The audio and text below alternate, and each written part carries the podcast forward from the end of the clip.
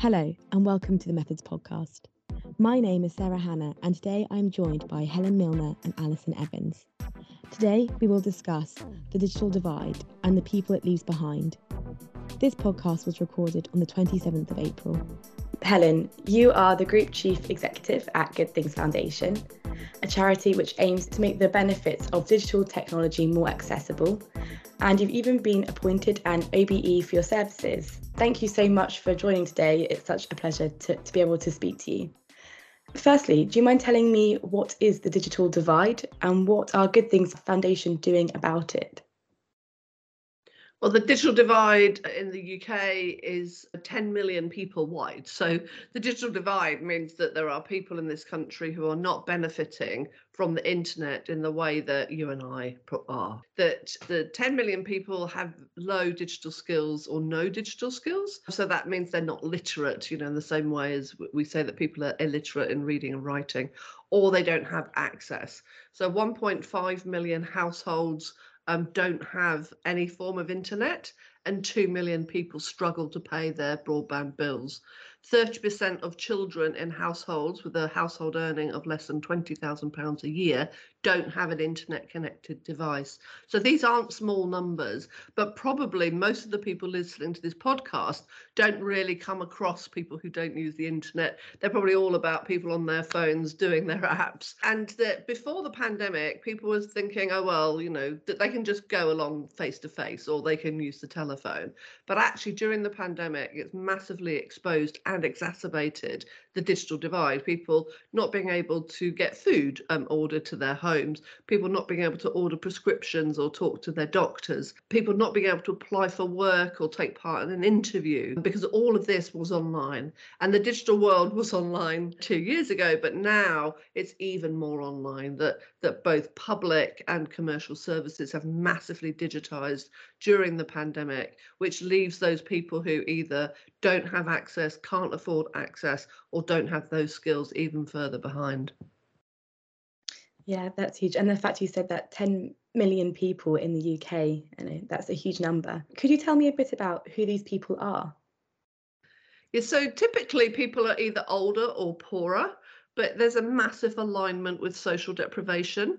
And so even if you're older, you're likely to not have any qualifications or and definitely not to have higher level qualifications. And you're definitely going to have a low income. So the overlap is 90% between people um, on lower incomes and lower education attainment and older people. But it's not just older people, it's also people uh, of working age. 40% of people who are digitally excluded are below the age of 60. So I think a lot of people think this is just about older people who haven't used technology at work or didn't use it at school, but it's not because it's both about affordability, so people can't afford it. So you'll have people who have some digital skills, but only have mobile phone access to the internet, but that access runs out during the month. So they, they're actually digitally excluded for some of the time. But then you'll also have people who are in low skilled work, who have who haven't done so well at school, who uh, just don't have those basic digital skills. It's really surprising to hear that a lot of those people, including at working age, use less than seven websites or apps ever in their lives, um, and probably will all use more than seven today in one day, right? So actually, it's because they just use it in a very very limited way. You mentioned that there is this misconception that the digital divide is mainly made up of older people, despite the fact that 40% are under the age of 60. Are there any other common misconceptions? Yeah, a really common one is that they see lots of people walking around with smartphones and therefore everybody has a smartphone. I think statistically, there's more smartphones in the UK than there are adults. That doesn't mean that everybody has a smartphone. That's definitely not true. But it also that doesn't mean that everybody who has a smartphone is able to afford it all of the time or that they know how to use it in a way that is really productive for their lives. And then people who, who are not on the internet, who don't use it at all say is because of trust and because of negativity. A lot of what they hear about on the radio or on the television is that the internet is a dangerous place. It's full of online harms that people need to be protected from. It's full of fraud and scams where your identity gets stolen and your money gets stolen. So you can imagine that if people are actually hearing much more about the negative aspects of the internet, why they wouldn't want to get online. Because actually, there are very few people telling them about all of the good aspects because the media doesn't think that's their job. The media thinks their job is to report news, and news is normally a negative thing, not a positive thing. As mentioned, we're also joined by Alison. Alison is a content designer at Methods and has recently been looking into the problem of the digital divide. It's so great to be able to speak with you today. Alison, when did you first learn about the digital divide? Um, I suppose that I became aware of it because I was living in West Wales, which is quite a rural area. And so I think probably quite a long time ago, maybe 10 years ago, but there were quite often news items about how people in rural areas and also like more often older people, because their broadband was either very slow or non-existent, it put them at a disadvantage. And I think that was probably the first time I'd given it very much thought. Also, about 10 years ago, about the same time, I was a governor in a school in quite a deprived catchment area. And that was when they started putting quite a lot of homework resources online. And as governors, we just became very aware that families who didn't have internet access, who didn't have the right devices, and weren't necessarily from a culture of accessing things online, the children, the, all of these students were really being put at a disadvantage and missing out on a lot of opportunities. When the pandemic happened and it became more of a public issue, that the, students were being really disadvantaged um, during home learning, it didn't really surprise me, and it just seemed like an inevitable progression from what I'd known in the past. In a personal capacity, I'm a parent carer and my son's disabled. And it's slightly different to the digital divide because it's not really about financial or socio-economic issues. But I'm very aware that my son, as a learning disabled person, a learning disabled adult, is very much disadvantaged because he can't access services because they're not really designed for him. As a parent carer, there's also a crossover with something like something called information poverty or information exclusion, which means that the information just isn't there. So even though I'm tech savvy and I'm really used to using the internet, the information isn't there for me and it isn't there for my son. So it puts us both at a disadvantage. Thank you for sharing that. And that's really interesting that you found that out in your personal life. It wasn't to do with work, even though we work in a, a, digital area. How important do you find thinking about the digital divide in your role? I've got that personal experience, but it works both ways because I'm not sure if I would have recognised that there's a divide if I didn't have the job that I do, because now I can recognise when a web service isn't accessible to everybody. And so I feel like I've got that privilege to not think, oh, well, it's me, it's my problem. I can think, well, there's a problem with the design of this website. I think a lot of what good content design is, is about making sure that everything online is accessible to as many people as possible. I'm also an accessibility champion at Methods, and I think that idea of including everybody in every service and every web page that you design is just crucial. As a content designer, what I mainly focus on is the words and the language and the position of those things on web pages. Making sure that the language is clear and not ambiguous, making sure that when somebody accesses a web page, especially a service, something that they need to access, they feel comfortable in that space. And I think probably Helen knows, and I, I know that this is something that Good Things Foundation does, is you're not solving the problem of the digital divide just by giving somebody a device. You can't expect somebody who's never had a laptop, who, who's never had a smartphone, to be given that device and then to feel completely comfortable with using it. That's something that a lot of us take for granted, which is the kind of background and the culture of just being comfortable and engaged online. I think as a content designer, I just make sure that whatever I design, whatever language I use isn't biased, and it does create that comfortable space for people to be able to do what they need, what they want to online.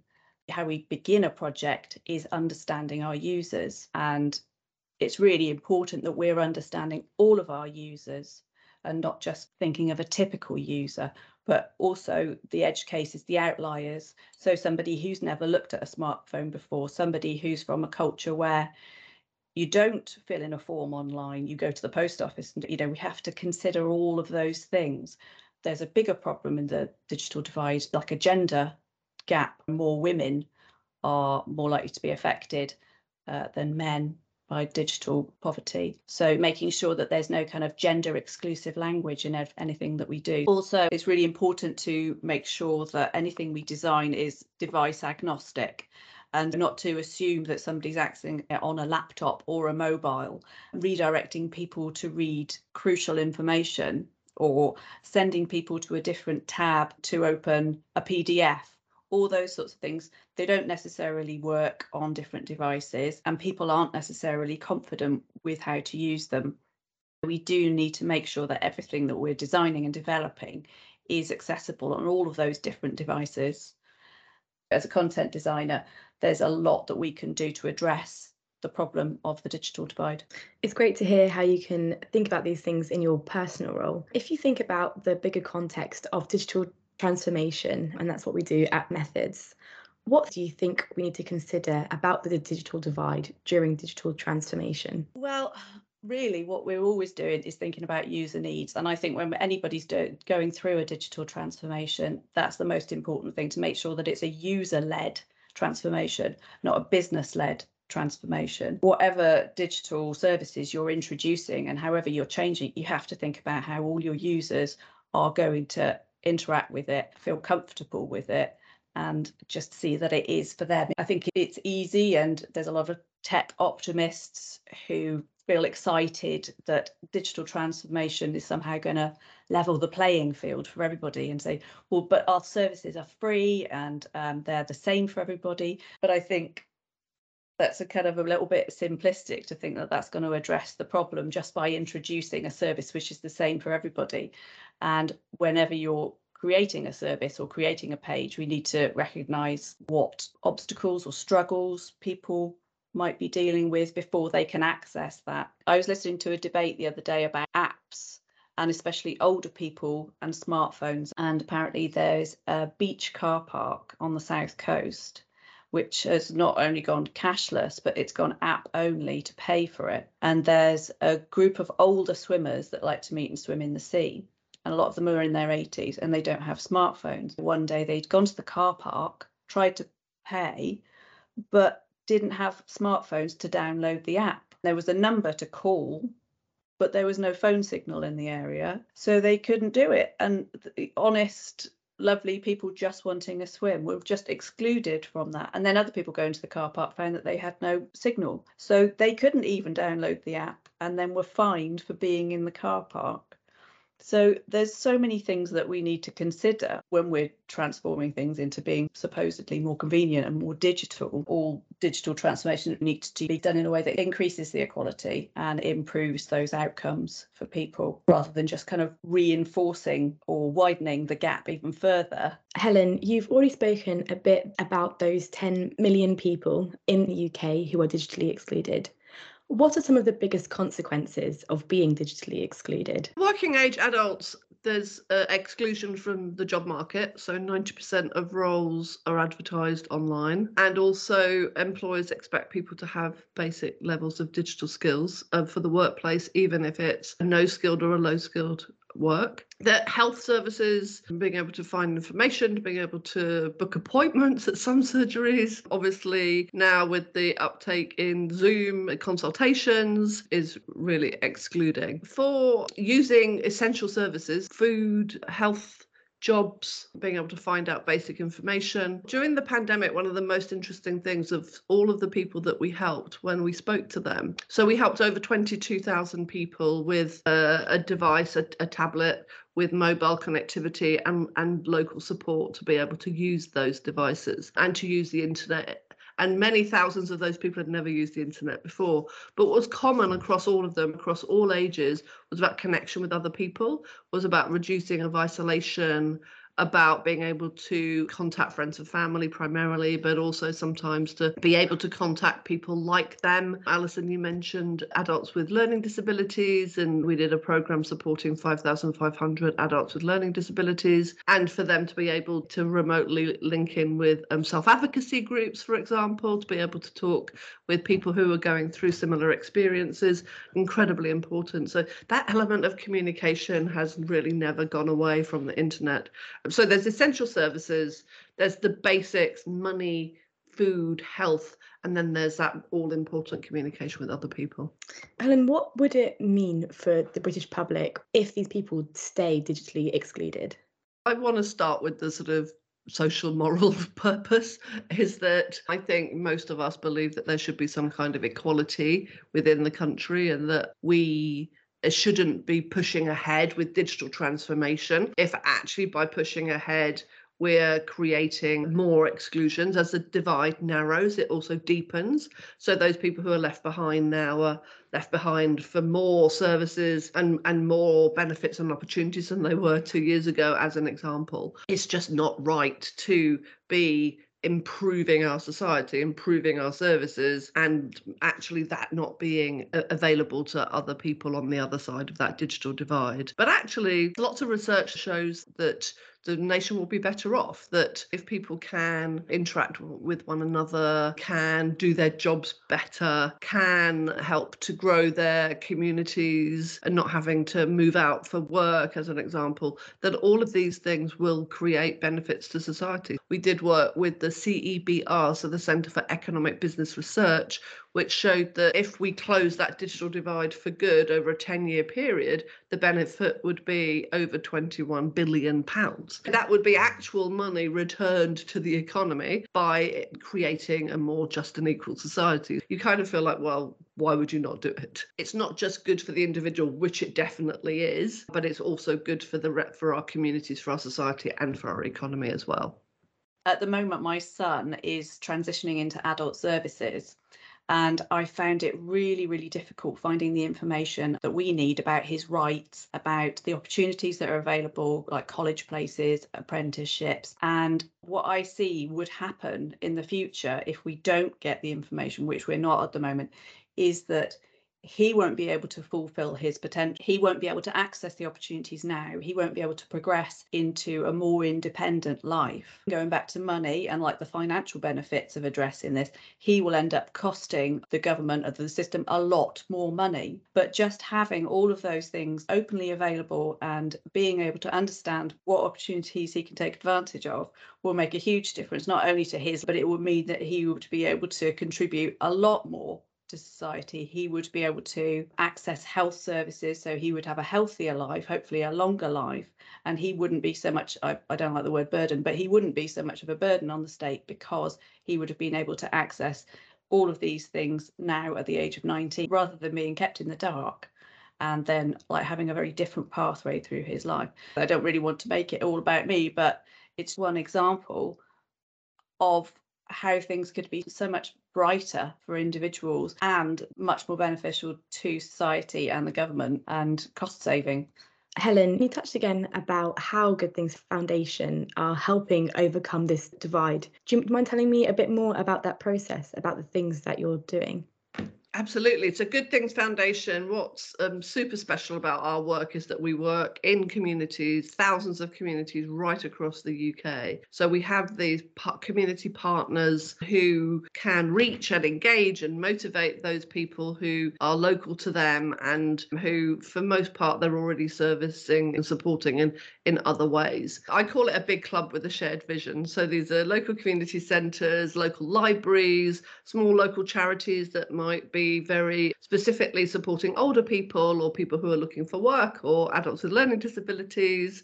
Um, and that we even have a fish and chip shop in Stockport. And there's also all of the kind of local branches of things that you would expect, like Age UK or Citizens Advice Bureau, Salvation Army. So, really, that I call it a big club with a shared vision because anybody who is supporting people in a local community to learn how to use the internet to help them to get online is welcome to be in this club that there's no exchange of money everything that we provide for them is free and that we all are in it because we share that vision that we want to fix the digital divide and we provide three things. So we provide those community organisations with support, with capacity building, with training for them and for their volunteers.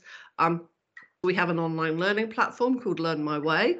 So that's designed in, in all of those great ways to be super simple, to use simple language, to have a consistency so people know what they're getting. So that's the first one is the support we provide for those those community partners.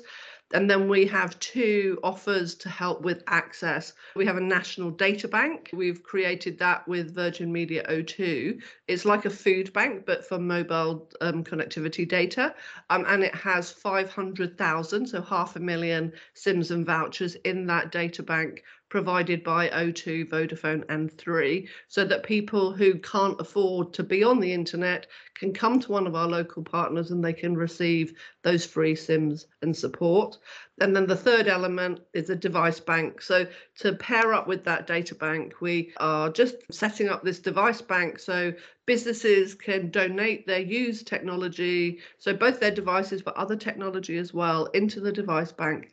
And we will repurpose them and provide people who don't have devices, who can't afford devices, with with laptops and tablets and smartphones to enable them to pair that up with that connectivity data and to be able to get online and of course get that amazing support for their basic digital skills from those community partners. So we, we think this is a beautiful a, a wonderful model that should be able to reach the millions of people who need that help in our society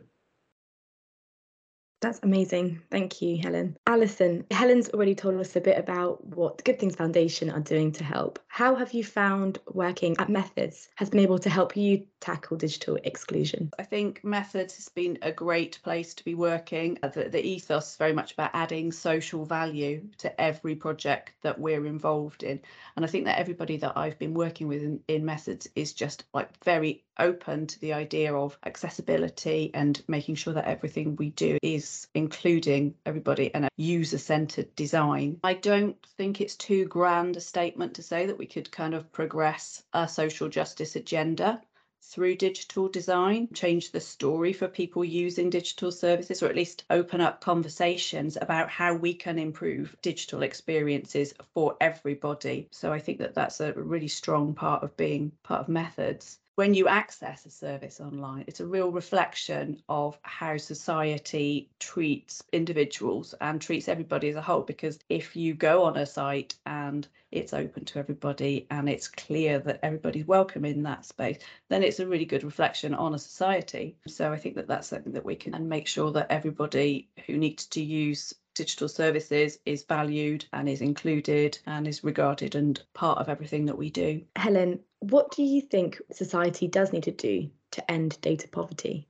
Data poverty specifically is about the people not being able to afford broadband, be that mobile or fixed line. It's something that at Good Things Foundation we've gone out and we've been quite bold about because we think that when it's purely about affordability, that we should be able to eradicate data poverty. We should be able to make it that everybody in this country can have access to the internet. Obviously, data poverty is, is the specifics about internet access. It's not about the devices and the skills. I've already mentioned the data bank, so the National Data Bank, where people can get free mobile connectivity through our community partners is definitely a huge part of that picture. So that will be able to support up to half a million people. The telecoms companies are bringing what's called social tariffs. So that's where people who, for example, are on universal credit can get lower cost, discounted fixed line broadband, so around £15 a month. I, I like to think about are there more radical ideas? Telcos could put up my broadband um, package fee. Um, I could pay an extra fifteen pounds a month, and someone else could get it for free, right? But it's interesting that I think as a society, a lot of people go, "Oh, I don't know if I want to do that." Having said that, during the pandemic, when I was on breakfast TV talking about digital exclusion, and we had a little old lady phoned up our, to say that she had an iPad and she wanted to give it to a child who couldn't um, do homeschooling, like her actual iPad that she actually used. You know, the generosity of the general public could surprise us. The way I think about it is that we can keep innovating, but at the end of the day, it has to be a government, business, and societal construct where you know maybe we pay a little bit more in our bills. Maybe the government subsidizes it a little bit and the and businesses subsidize it. I think it's important always to think it's not about technology it's about people. And people live in a society and they have structural and systemic challenges within that society. In australia um, telephone boxes are now completely f- because actually it used to be about that you know now most people who use telephone boxes are using them in an emergency and that if it's about cash then they probably won't have any. If it's about um, technology like using a card then you still have to install that and maintain it. So if you just make it free then actually it costs about the same to run it but it's then much better for people because if you're in an emergency you can just pick it up and you can make that phone call. So actually it's about releasing the idea that by making something free it then makes it more expensive because it's probably much more expensive to maintain a, a, public telephone box network that takes money or even has technology in it than just having a basic telephone that's free to use. One of our Data Poverty Lab fellowships is looking at whether or not the internet should be a utility or a human right. If we said, for example, that the internet is a human right, then how does that change the construct? So, should all houses, when you move in, have the internet in it and turned on, like water, private rented, social rented, when you buy a house, should it actually have the internet switched on by default, like water, and then you pay your bills? I mean, obviously, with water, we don't have any choice. We have the water from whoever you know the the local area provides it, but you could choose who who you're going to be paying for your internet. That internet could be a very basic level. So it could uh, enable you to find information, to contact core services, to send emails, but not to stream video and not to do video conferencing. It could be free at a basic level for everybody. And again, that's provided by the companies that keep it switched on, right? And that could be subsidized by the government or it could be subsidized by other customers. We're lucky in the UK that we've got a very market driven broadband sector, which means although in, in rural places it can still be terrible, you know, access and, and availability and speeds can still be very bad. But we have quite a lot of choice, particularly particularly in our urban areas, and quite competitive pricing. Having said that, we shouldn't just do things the same way because it's the way we've always done it. And now, if we're saying that the internet is a most basic and fundamental thing for every single person in our society, why do we make it so hard for them to actually be able to get access to it? And why should we not have more radical ideas about how we provide that access to them? Are you optimistic about this change? Have you seen any positive change already or any improvements made by the government? I'm optimistic about our ability to innovate and be generous, particularly at that kind of community level, innovation, as well as Things like social tariffs and the data bank, you know, those innovations are all terrific. I'm not optimistic that there's going to be any kind of grand plan. It's very difficult push this above other agendas. I, I, think that you know we've had a pandemic. We now have the invasion of, of Ukraine. We have an NHS that we're constantly told doesn't have enough money, which I'm sure it doesn't. And keeping ourselves and our loved ones alive is definitely a priority, I'm sure, for all of us. So that grand plans and innovation really do take a big push and a big shift. I think that if we can find a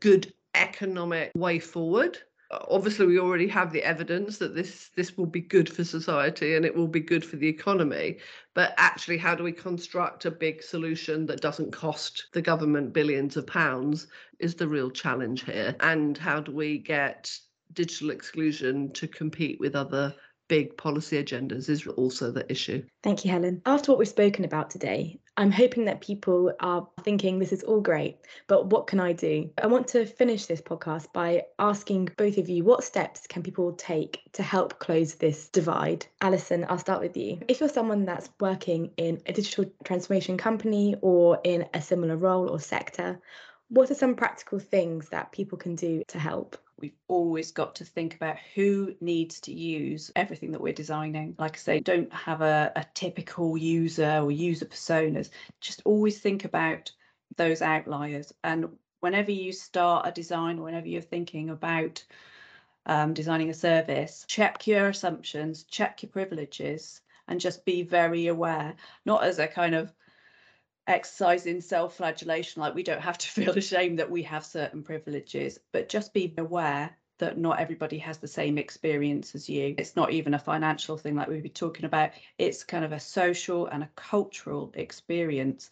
And all of these things are really important to engage and feel comfortable online. Always think about the people that are going to be using your service and don't make assumptions. Don't think, oh, well, older people aren't going to want to use this or younger people are going to be confident, confident using this because that's not how it works. People from different careers, people with different kind of work experience, uh, people who've got different family backgrounds, all of that kind of thing, it all adds up to the way a person experiences digital services find out about what experiences other people are having and I, I think follow people like Helen and research that kind of thing. So just like grow and, and develop as a person and understand what experiences other people are having and that will really inform whatever work you're doing and make it better for everybody. It really crosses over with accessibility and inclusion and making sure that everybody's welcome to your service and everybody's welcome to your page and also in everyday experiences, um, not just designing for users or customers, but when you're engaging with people in the workplace, just be aware of how people might feel about online services, be aware of how people might behave in Teams conversations and whether people are comfortable using that kind of tech. I think in our jobs, it's kind of easy to assume that everybody feels the same about a Zoom call or a Teams call, but not everybody does because they haven't had the same sort of experience. So I think just be a champion for all kinds of inclusion in work, when you're talking to people, when you're sharing online services, and when you're having those kind of online experiences. Always be aware that not everybody has the same background. People have different struggles. Can I just say, I really love that idea of having internet built into the walls. I, I love that because I, I do think it's easy to presume that people using the internet, it's a kind of frivolous thing, isn't it? Because there's such a big like oh everyone's just scrolling young people are scrolling on their phones or buying or shopping on like that all those sorts of things but it turns out they have to have internet access to enable them to get food, to stay healthy, to access financial, to access benefits. So yeah, I think the idea of a built-in internet into society is a, a, fantastic one. I don't think it's overly grand or optimistic. I think it's definitely something that, that we should do. Thank you, Alison. And Helen, the same question for you what are some practical things that people can do at home to help close this gap? I think have a think about your own family and friends. You know, are there people who are struggling to use the internet or your neighbours? Reach out in your local community. If you go to our website, so goodthingsfoundation.org, you can find local support near me. But actually, if there's a local community organisation, then you could give them a call and see if they would like your help, which would be terrific. With old technology, and that we're not set up at the moment in the device bank to receive individuals' technology, but there are plenty of schemes that do take your tech. Don't put it in a drawer, you know, because once you put it in a drawer, it becomes obsolete.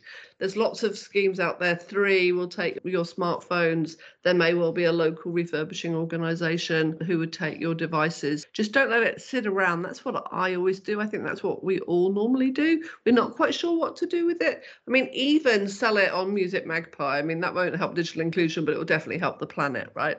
So there's that. But obviously, Methods is our charity of the year, or we're the, their charity of the year. And so anyone who's working at Methods will have lots of opportunities, I hope, to get involved, to help to raise donations or to do volunteering work. I think that's really special. And I just want to say about designing of services. So obviously designing of content, making it jargon free and easy to use, but also a lot of design for services where you have to validate, you know, you have to go and get a code on a text or an email, or even if you have to go to an email to click on that email. Just remember if you're if the people you're designing for are not very confident at using the internet, they're going to find that extra step really difficult. It's not like us, we're not just another tab open and just click on it and off we go.